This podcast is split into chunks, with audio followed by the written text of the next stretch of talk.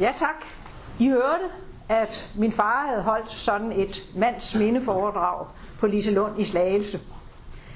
Dengang var han 85 år, og han gav også mig et trygt eksemplar af... Er der noget galt? Peger bare lige en lille smule mere. Sådan. Sådan, ja.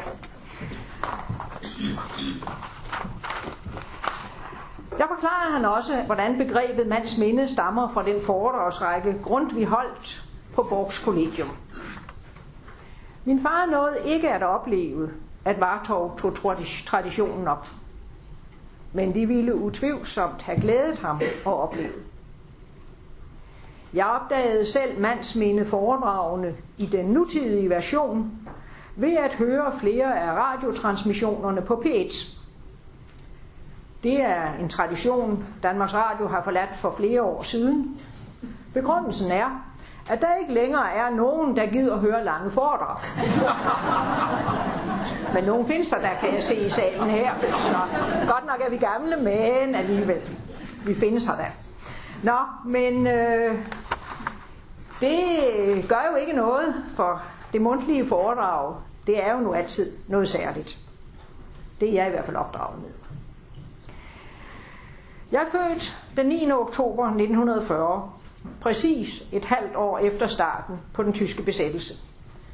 Så i dag er jeg 78 år, og så vidt jeg kan se, er jeg den hidtil ældste af de 12 mands mindetalere her i Vartov, altså målt på det tidspunkt, hvor jeg står på denne talerstol. Så det er egentlig dristigt, at Grundtvigs Forum for godt et år siden bad mig holde disse foredrag. Og det var egentlig også meget dristigt af mig at sige ja. Men det har været et spændende år for mig. Jeg har skulle genopfriske rigtig meget. Læse bøger, familieerindringer og andre historiske beskrivelser. Gamle rapporter og gamle notater er blevet fisket frem fra skabene, og det meste af det var ubrugeligt, men noget var der da. Jeg må også indrømme, at jeg har googlet ganske meget. Det gør man jo. Og hvornår var det nu lige loven om dankort blev indført? Det er meget rart at kunne tjekke det. Og jeg har så haft den meget store glæde, at både mine børn og de ældste børnebørn er interesseret i projektet. Jeg er meget interesseret. Og de har allerede angivet, at de nok vil bede mig uddybe en hel del ting, eksklusivt for dem. Hvis jeg nu havde skulle sætte en titel på de her foredrag, så ville jeg vælge Et kvindeliv i mands minde. Det lyder passende paradoxalt til at vække folk. Men det dækker jo noget meget karakteristisk i mit liv. Mere banalt kunne jeg sige, jeg har levet et liv som kvinde, som andre kvinder, men i en udpræget mandsverden, og ofte selvfølgelig på mændenes præmisser. Men uden at det har været et problem for mig. Jeg har egentlig aldrig følt, at der var noget ubehageligt ved det. Jeg er vokset op som storesøster med tre yngre brødre, og mine forældre havde altid tillid til, at jeg nok skulle klare tingene, også hvis de ikke havde så god tid til at bistå mig. Så det gav et godt rygstød til skolegang og efterfølgende uddannelse på universitetet til kantpolit. Efter min eksamen i 1966 var jeg et par år ansat i økonomisk sekretariat som økonom. Og endnu et par år senere blev jeg ansat på Københavns Universitet, hvor jeg tog del i den store omstilling af studiemiljøet og organisationen på universitetet efter studenteroprøret i 1968. I 80'erne skiftede jeg så til noget helt andet. Jeg blev bankdirektør i den daværende Andesbanken i en periode, hvor banksystemet og betalingssystemerne blev afgørende ændret. Og i 1990 fik jeg det, jeg nok må sige var mit ønskejob, som nationalbankdirektør, først som medlem af direktionen og et par år senere som formand for direktionen.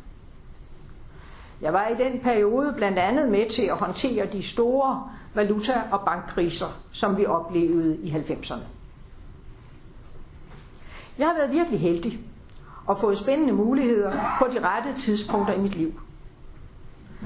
Jeg har hele tiden haft ret få eller ingen kvindelige kolleger, men som jeg allerede har sagt, har det egentlig ikke været noget problem.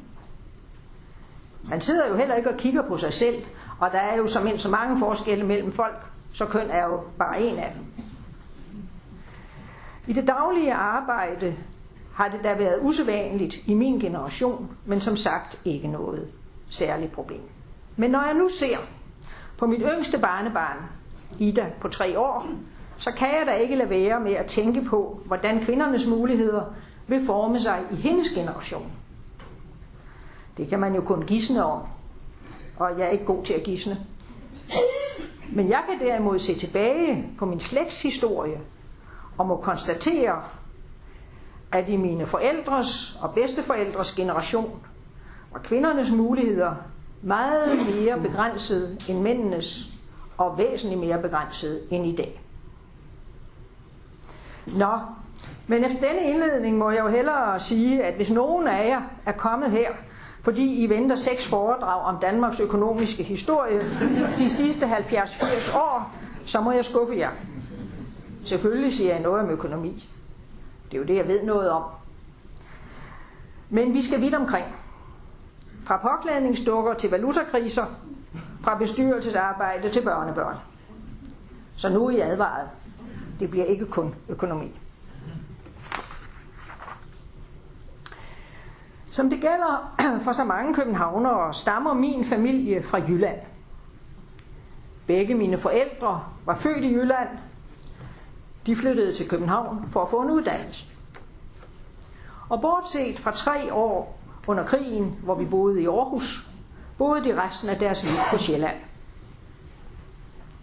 Vi startede i dag med at synge et jævnt og mundret virksomt liv på jord. Det var ikke tilfældigt. Det er min families sang. Min far og mor besluttede som unge, at den sang bedst af alle repræsenterede deres idealer. Selvom den ikke står i salmebogen, er den blevet sunget ved mine forældres bryllup og ved deres begravelser. Og ved mange andre familiesammenkomster. Ja, næsten hver gang der var en større familiesammenkomst. Far skrev en lille artikel i Højskolebladet i 1991 om denne sang, hvor han fortæller om sangens tilblivelse.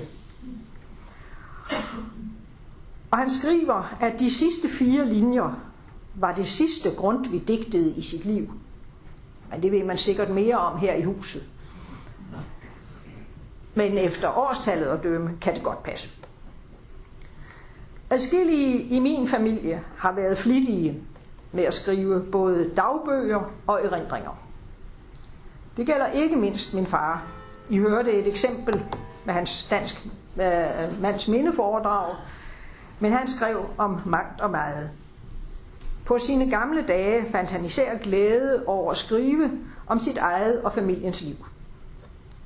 Han har samlet meget af det, vi i familien kalder familiekronikken, som han gjorde færdig i 1995, da han var 82 år og enkemand. Den fik titlen, jeg gæt, Et jævnt og mundtet virksomt liv. Erindringsbogen er ikke udgivet, men delt ud til familie og venner. Derudover skrev far et par biografier. En om Torgild Christensen, danskeren, der var generalsekretær i OECD, og som far kendte ret godt. Og en bog om Halkok og Halkoks år på Krogerup. Vi boede jo på Krogerup, det kommer jeg selvfølgelig til senere, og kom derfor, derfor kom min far også tæt ind på Halkok i de år. Min mor var meget flittig med at skrive dagbog, og hun gjorde især meget ud af rejsedagbøger. De er nu ikke så spændende at læse så mange år efter. Men hun elskede at rejse. Det har jeg ikke arvet. Desuden har både min farfar og min oldefar, min farmors far, skrevet erindringer. Min oldefar blev næsten 87 år og døde i 1945. Jeg kan godt huske ham, og både min lillebror og jeg var med til hans begravelse. Det var almindeligt dengang. I dag vælger man at skåne børnene for begravelser. Men er det rigtigt? En del af dette erindringsmateriale har jeg læst eller genlæst, da jeg skulle lave de her foredrag. Det skal selvfølgelig ikke være det centrale i en foredragsrække, der netop skal handle om min levetid, som jeg selv husker den. Men jeg har nu alligevel valgt at sige noget om min familiebaggrund til indledning. Og det har jeg, fordi jeg egentlig mener, at den har haft stor betydning for min livsbane. Min fars slægt var knyttet til landbruget. Min farfar var født 1881 i en indre missionsk familie, der havde været gårdejer i Thy i generationer. Farfar fik en uddannelse som landbrugskandidat, hvad det jo var usædvanligt dengang, og var en tid lærer på Ødum Landbrugsskole. Senere blev han gårdejer i Odder fra 1920, hvor han blev en meget respekteret frøavler. Gården blev solgt i 1948, og farmor og farfar flyttede ind i en lejlighed i Odder. Først derefter udfoldede han virkelig de særlige talenter, han havde. Han var bestyrelsesmedlem eller bestyrelsesformand i alt, hvad der var af lokale andelsselskaber og andre selskaber eller foreninger. Ifølge farfars erindringer var der tale om 11 formandsposter, plus en række menige poster i årene i Odder. Farfar var formand for Landboforeningen, Sparekassen og Odder Højskole.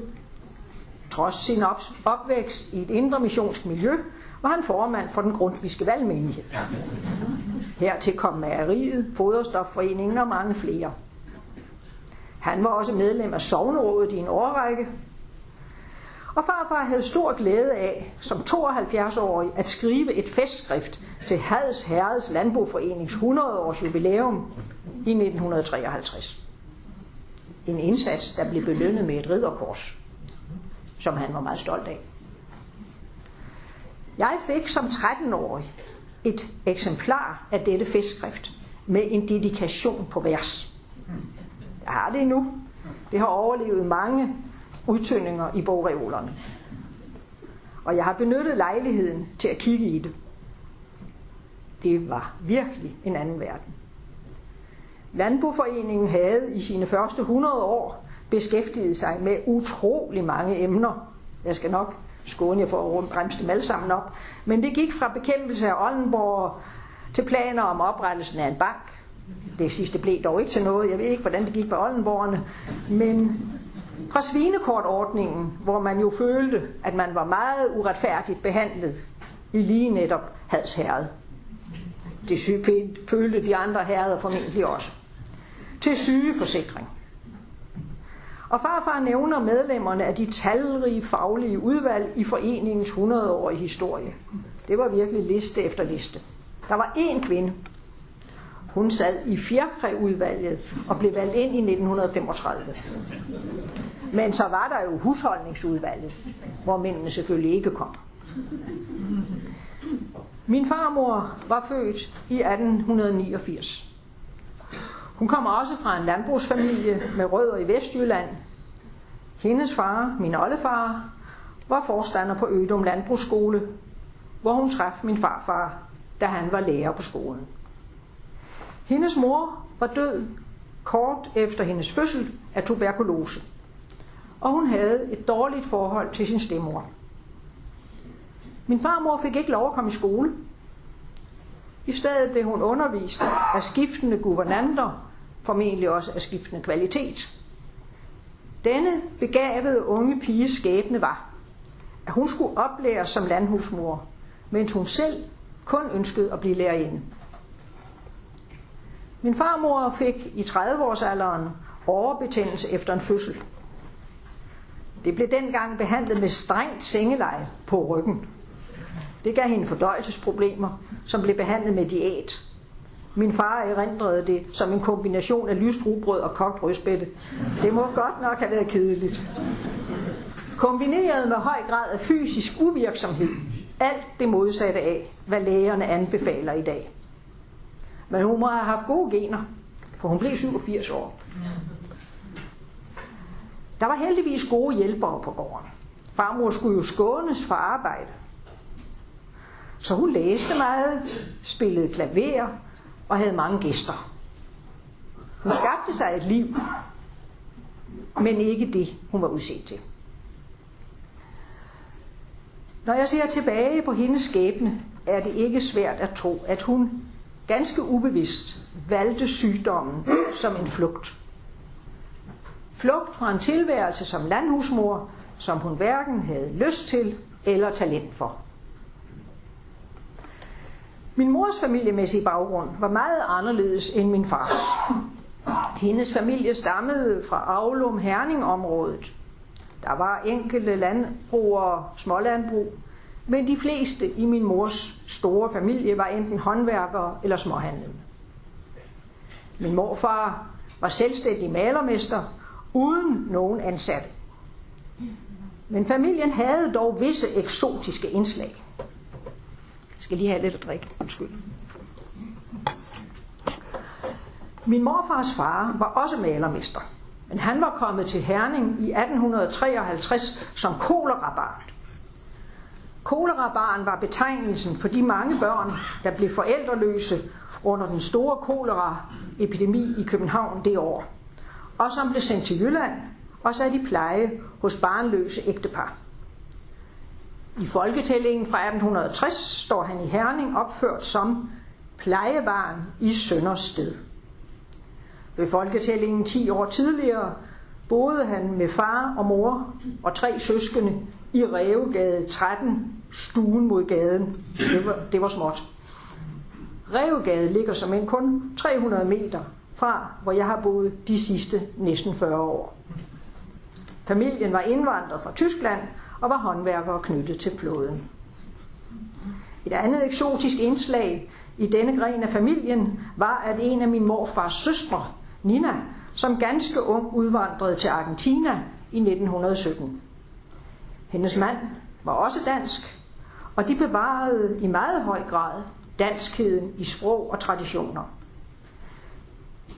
Det gav de videre til deres børn og børnebørn og oldebørn, som fik en meget stærk følelse af at være danske, og flere af familien har der også senere slået sig ned i Danmark. Der var selvfølgelig danske flag på juletræet og dansk julemenu, selvom det var lidt varmt på de egne. Et par af deres piger blev sendt til Danmark for at bo hos familie og lære den danske kultur at kende.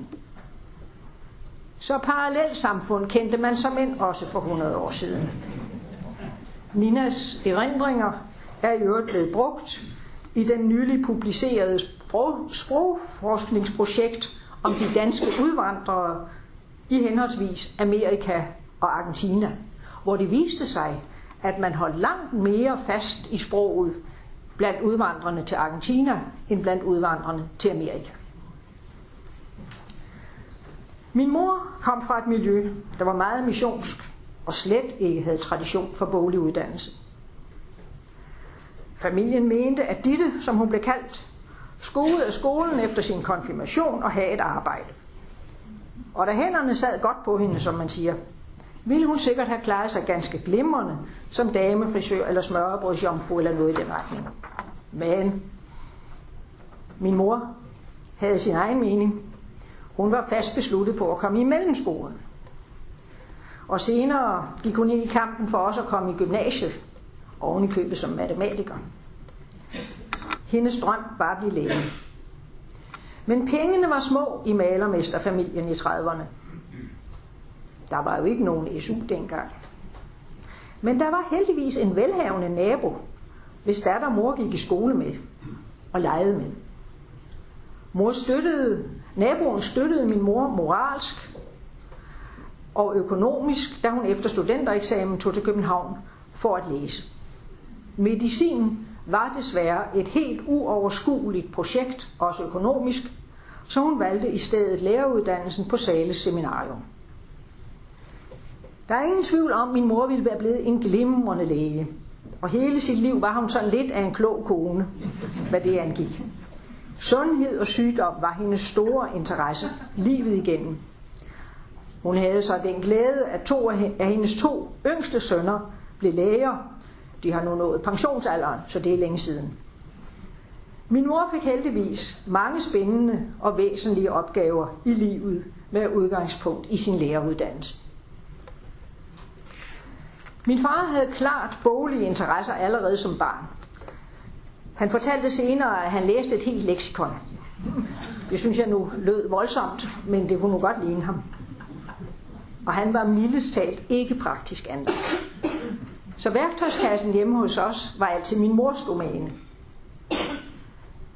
Far gik i gymnasiet på Aarhus Katedralskole og tog dagligt de 20 km fra Odder, enten med tog eller på cykel. Efter studentereksamen studerede han et år i Aarhus, helt uden den målrettighed, der ellers prægede ham livet igennem. Det betød, at han fortsat kunne bo hjemme, men det blev vel i virkeligheden det, man i dag ville kalde et sabbatår eller fjummerår. Jeg har aldrig rigtig fået nogen forklaring på det, men det undrer mig egentlig, at han gjorde det. I 1933 tog han så til København og begyndte på politstudiet. Han tog første del i 1935 med en karakter, der muliggjorde, at han fik en plads på regensen med både bolig og legent. Mine forældre traf hinanden i København. De blev officielt forlovet morgens aften 1935, og resten af deres fælles liv fejrede de dagen. Så jeg har fået mange Mortens ender i årenes løb. Min far arbejdede meget i studietiden. Han blev en populær privatmanduktør i nationaløkonomi. Privatmanuduktion var et udbredt fænomen dengang.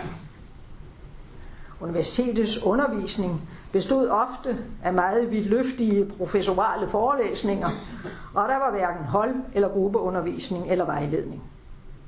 Derfor foregik meget af den egentlige indlæringsproces på manuduktionshold, hvor ældre studerende eller yngre kandidater tærskede pensum igennem. Så kunne de studerende lære lige det, man vidste, der blev spurgt om ved eksamen. Mine forældre blev gift i 1938, og min mor fik arbejde som lærer i Vedbæk. De fandt en lejlighed på Strandvejen i Vedbæk. Det var en prætentiøs adresse. Men i virkeligheden var det en kold kvistlejlighed i et grimt sammenbygget hus med en stod i stueetagen. Vi kiggede altid på det hus, når vi mange år senere kørte i bil fra Humlebæk til København af Strandvejen. Senere flyttede de til et lille træhus med have i Holte. Min mor holdt op med at arbejde, da hun ventede mig. Det skulle man jo dengang. Det forventedes i hvert fald. Min nok allerførste barndomserindring er havestuen i det her lille hus. Herfra var der en trappe ned i en, syntes jeg, kæmpe stor have. Den var nok ikke så stor, men for mig var den. Min far havde skrevet sit speciale om Keynes. Det var meget avanceret for den tid, men for flere efterfølgende generationer af økonomer blev Keynes teorier hjørnestenen i den teoretiske uddannelse. Også i min generation. Far valgte til sine forældres skuffelse ikke at søge en stilling i et ministerium efter sin uddannelse, men at blive journalist. Og så endda på Kristelig Dagblad, som farmor og farfar anså for at stå indre mission betænkeligt nær. Men netop Kristelig Dagblad blev under krigen utrolig respekteret på grund af sin kompromilløse redaktør Helve Larsen. Min far satte ham meget højt, men forlod alligevel bladet igen efter to år. Han foretrak forskellige skribentjob, og han var god til at skrive. Han skrev blandt andet artikler i Andelsbladet og grundbøger til dengang statsradiofonien havde en virksomhed med oplysende foredrag. Derudover underviste han som ekstern lektor på Handelshøjskolen, det der i dag hedder CBS. Der skete imidlertid det, at Grosserersocietetet og dagbladet Børsen hissede sig op over, at en elektor ved Erhvervslivets skole skrev artikler i Andelsbladet. Dengang opfattede man åbenbart ikke andelsvirksomheder som en del af erhvervslivet. Dette modnede en beslutning hos min far om at koncentrere sig om at få skrevet en disputat på et af universiteterne, og så gå videre af den videnskabelige vej. Valget faldt på Aarhus Universitet, der var godt i gang med at opbygge en økonomuddannelse. Så i eftersommeren 1943 flyttede hele familien, der i april var forøget med min lillebror Svend, til Aarhus og rykkede ind i et rækkehus i den vestlige del af byen. Præstehaven hed det. Jeg kan ikke dy mig for at fortælle en lille anekdote fra den flytning. Jeg havde i Holte opfundet en fantasiveninde ved navn Bydyl. Det var nok den her med de tre små kinesere på Højbro Plads, hvor man lærte at skifte bogstaver ud, der havde inspireret mig. Hun var efterhånden blevet en noget anstrengende sag for familien. Hele Bydyls familie og venner var gradvist flyttet ind og havde det med at beslaglægge stole og sofaer, så de egentlige brugere ikke fik lov at sidde ned. Når mine forældre prøvede at sige, at disse personer jo ikke fandtes, så var mit svar helt klart, nej, det er bare noget, vi leger. Men i to-tre års alderen kan leg jo være blodet i alvor. Så Bydyl og hendes families rettigheder blev håndhævet strengt. Men så fandt min far på et trick. Da vi flyttede til Aarhus, og Storebæltsfærgen sejlede ud fra Korsør, stod jeg sammen med mine forældre og vinkede farvel til Bydyl, der blev tilbage på Sjælland. Og der blev hun. De hørte ikke mere om hende.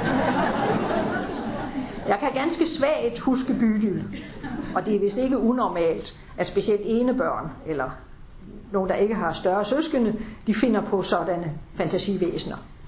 Jeg kan svagt huske hende, men historien om afskeden øh, på turen mellem Korsør og Nyborg, den har jeg hørt så mange gange senere, når vi sejlede over med den færgefart, at der tror jeg ikke, det er min egen erindring, men mine forældres historie.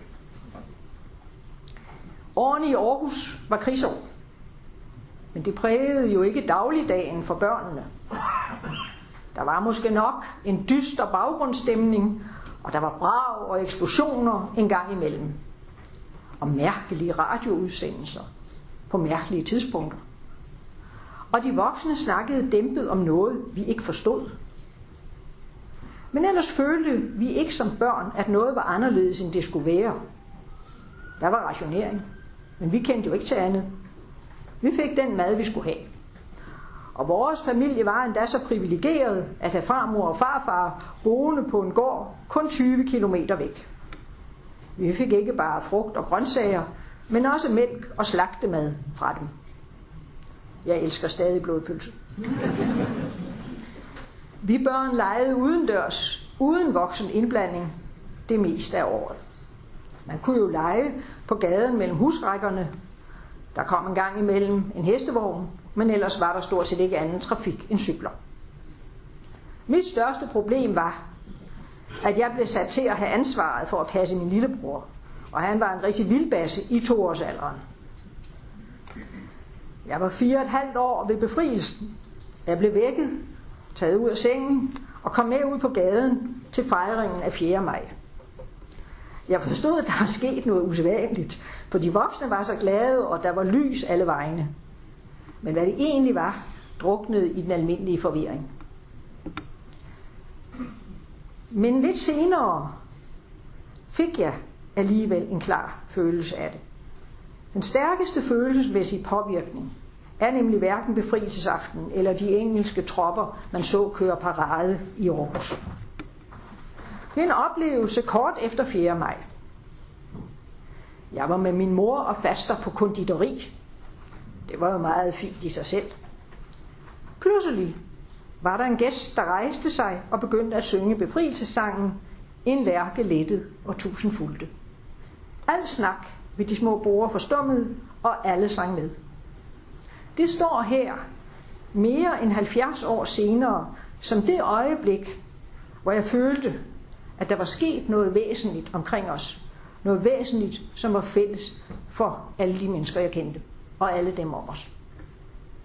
Så næste gang, så starter vi med at synge den.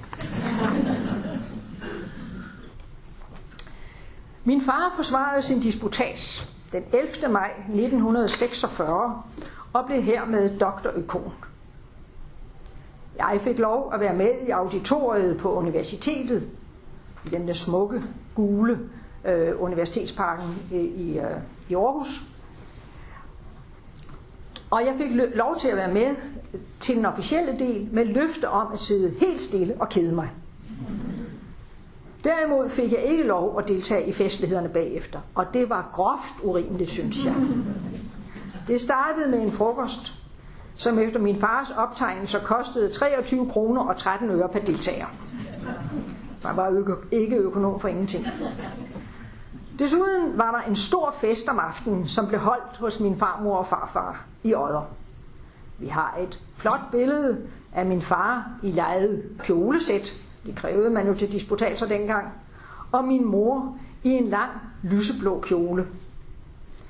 Den var syet af et sæt forhenværende gardiner, eller silkeportiere var det vel nærmest.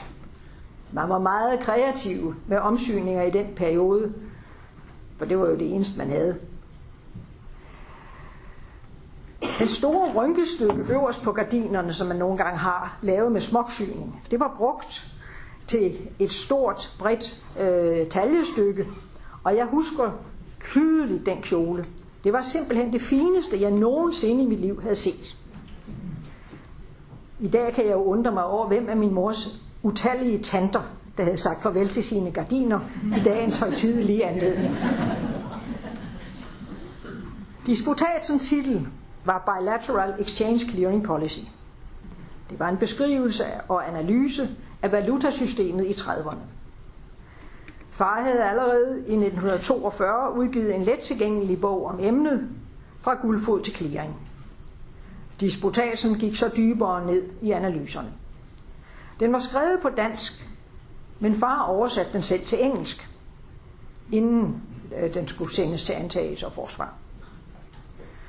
Der har formentlig været flere grunde til valget af en engelsk udgivelse, selvom vel hovedparten af kilderne faktisk var tyske. Der var imidlertid også et par vægtige amerikanske publikationer blandt kilderne. Jeg tror, den afgørende grund var den generelle orientering mod og begejstring for USA i de første år efter krigen, mens det med Tyskland det blev lagt lidt væk. Clearing betyder udligning eller afregning. Princippet er, at lande, der handler med hinanden, udligner betalinger, således at de to landes indbyrdes samhandel er balanceret. Eller sagt på en anden måde, Danmarks eksport til England skulle betale for Danmarks import fra England, og tilsvarende i forhold til alle andre samhandelslande. Jeg kan jo ikke helt dy mig for nu at tilføje, at det næsten ligner den måde, Donald Trump synes at opfatte verdenshandelens ideelle system på i dag. I Danmark blev systemet administreret af Valutacentralen, som det hed, og den lå under Nationalbanken. Opgaven var kort formuleret at sørge for, at den valuta eksporten bragte hjem blev fordelt til de virksomheder, der havde behov for at importere. Altså en slags afleveringspligt kombineret med valutarationering. Besættelsen ændrede de politiske spilleregler, men systemet fungerede stadig som en regulering af adgangen til udenlandsk valuta. Reguleringen blev gradvist lempet over mange år, og de sidste danske restriktioner blev faktisk først afskaffet i 1988.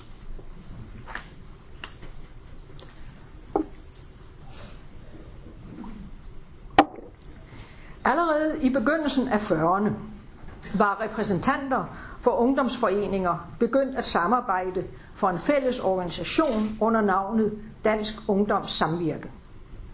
Med den 36-årige teologiprofessor Halkok som formand. Der opstod tidligt en idé om at lave en højskole for ledere og medlemmer i ungdomsorganisationerne. En lederhøjskole kaldte man det. Men planerne bølgede meget frem og tilbage. Ideen tog imidlertid form ved besættelsens afslutning, og resultatet blev oprettelsen af Krogerup Højskole ved Humlebæk. Mine forældre havde tidligt i processen tilkendegivet deres interesse for at blive knyttet til en sådan højskole. Og far kunne efter afslutningen af sin disputats ikke rigtig se passende ansættelsesmuligheder ved Aarhus Universitet. Og så kunne jo både min far og mor arbejde på højskolen. Så det endte med, at de var med i lærerstaben, da Kårerup startede i 1946. Der var bare lige den komplikation, at min far havde søgt og fået bevilget et Rockefeller-stipendium til et års studier i USA i 1947.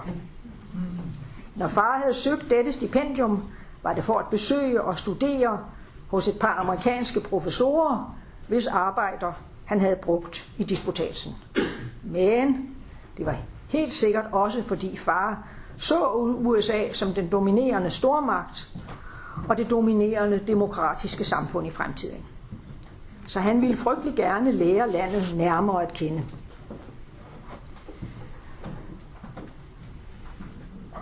Og det blev, øh, og det blev rejsen i høj grad tilrettelagt efter.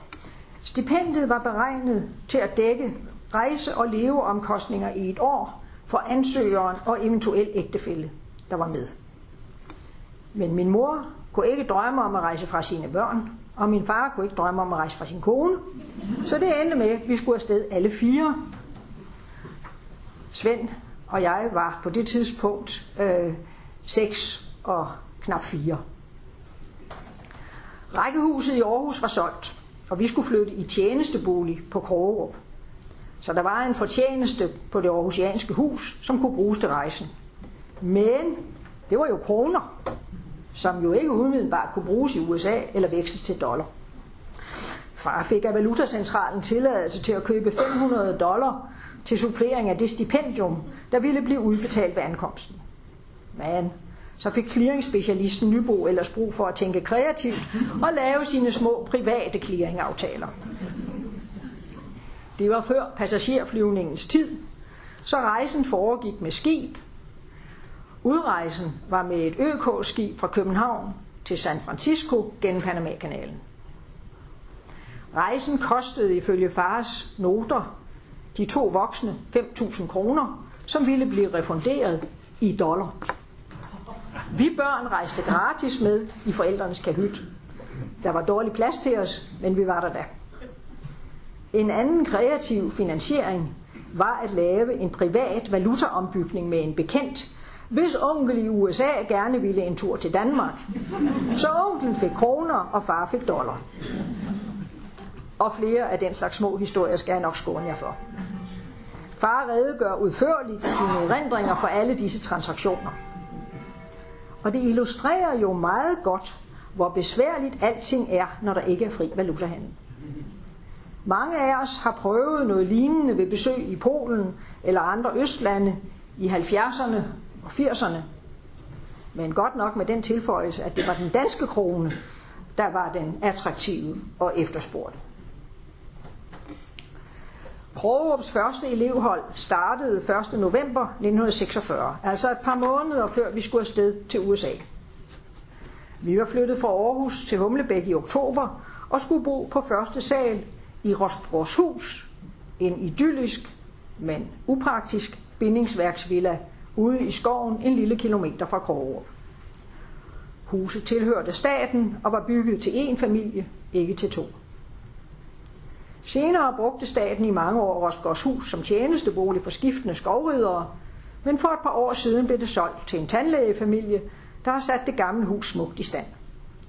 Jeg tillod i sommer at spørge de nuværende beboere, og min bror Svend og jeg kunne få lov at se huset. Vi fik en hjertelig modtagelse og var på rundtur i hele huset. Det er et stort hus. Men vi syntes nu alligevel begge to, at rummen havde været meget større. Sådan er det vist tit med barndomsminder. Krogerups officielle indvielse fandt sted den 1. december 1946 i overværelse af kronprinseparet og statsminister Knud Christensen. Knud Christensen var i øvrigt næsten nabo til Krogerup. Han boede på Bivium Gård, som lå i Torben, kun cirka halvanden kilometer fra Grårup. Så han var ikke bare statsministeren, men også en af de lokale. Desuden deltog en lang række politikere og organisationsfolk.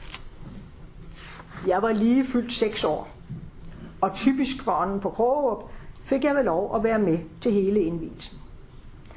Det jeg husker bedst, det var, at jeg var meget misundelig på Halkoks datter Dorte. Hun skulle, skulle iført fin kjole og de obligate hvide halstrømper, den slags, der altid gled ned, neje og overrække blomster til kronprinsesse Ingrid.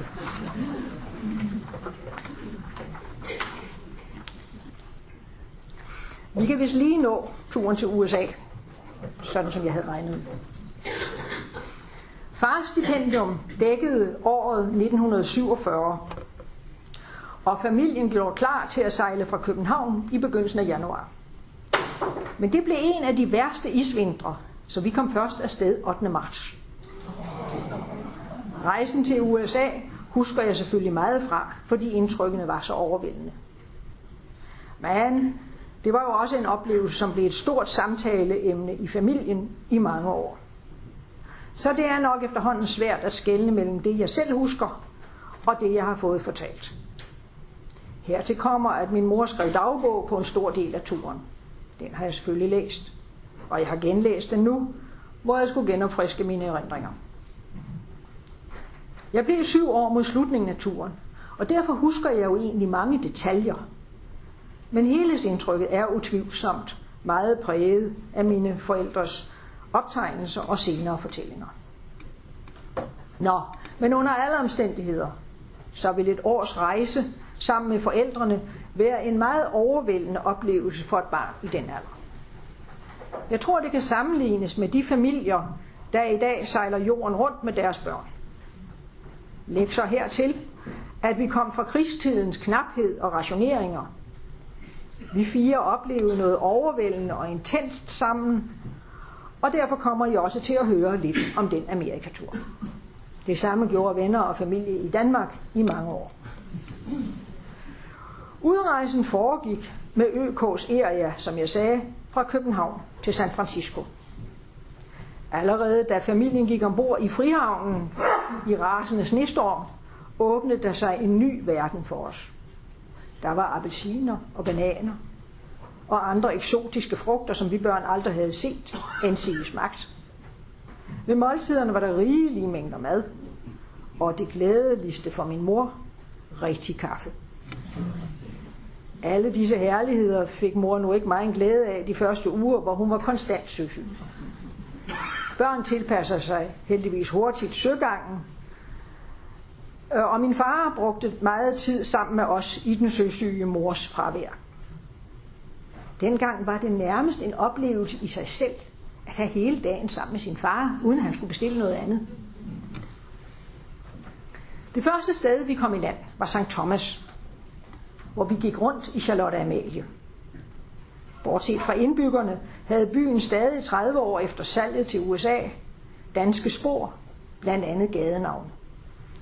Vi børn var især optaget af de mange sorte mennesker. Dengang var det N-ordet, der var det politisk korrekt at sige.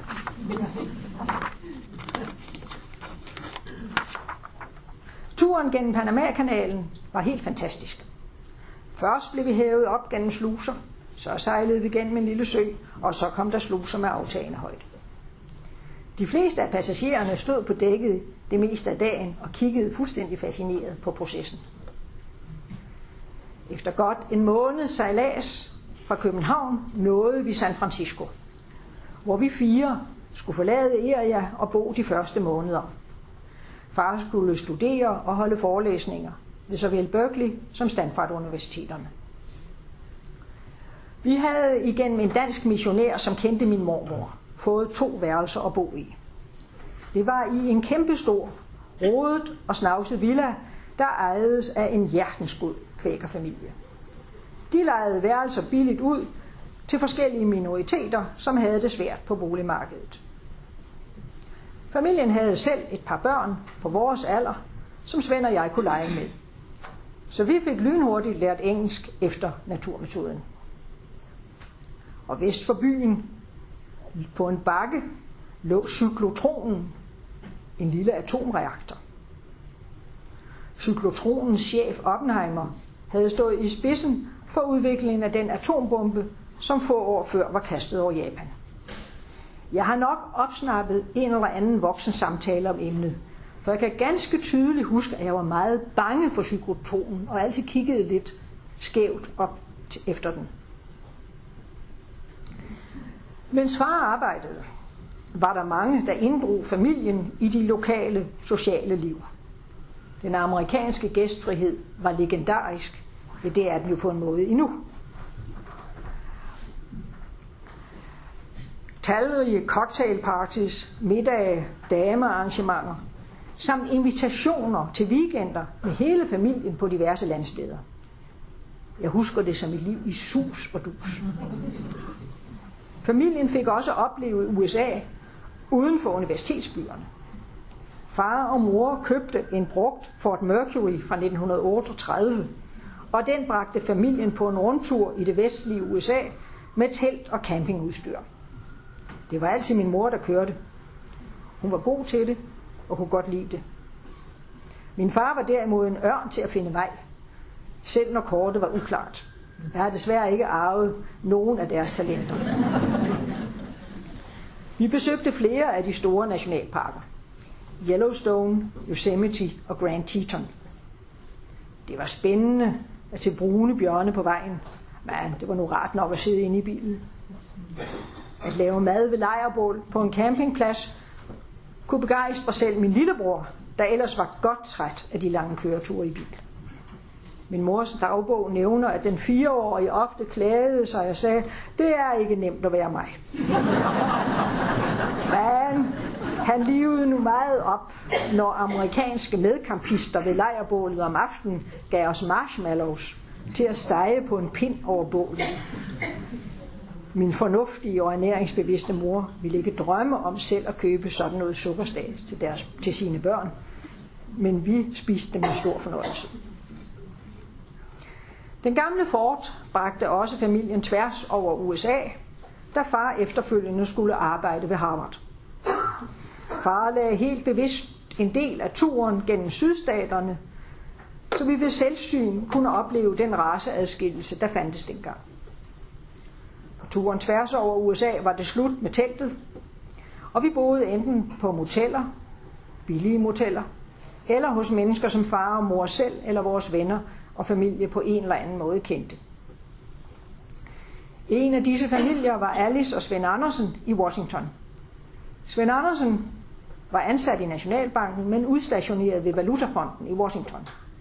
Han blev senere nationalbankdirektør, og hans afløser, Richard Mikkelsen, var min forgænger, da jeg kom til Nationalbanken i 1990.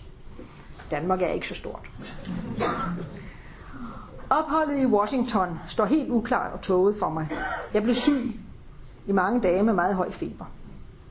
På vejen til Washington kom vi gennem områder, hvor der blev advaret om børnelammelse. Så min far og mor var naturligvis ekstremt bekymrede. Men mig fortalte de da heldigvis ikke. Om det var polio, eller hvad det var, blev aldrig opklaret, for jeg fik jo heldigvis ikke lammelser. Først mange år senere fortalte de mig om deres bekymring. I alt besøgte vi 35 af de dengang 48 stater, og det er mange.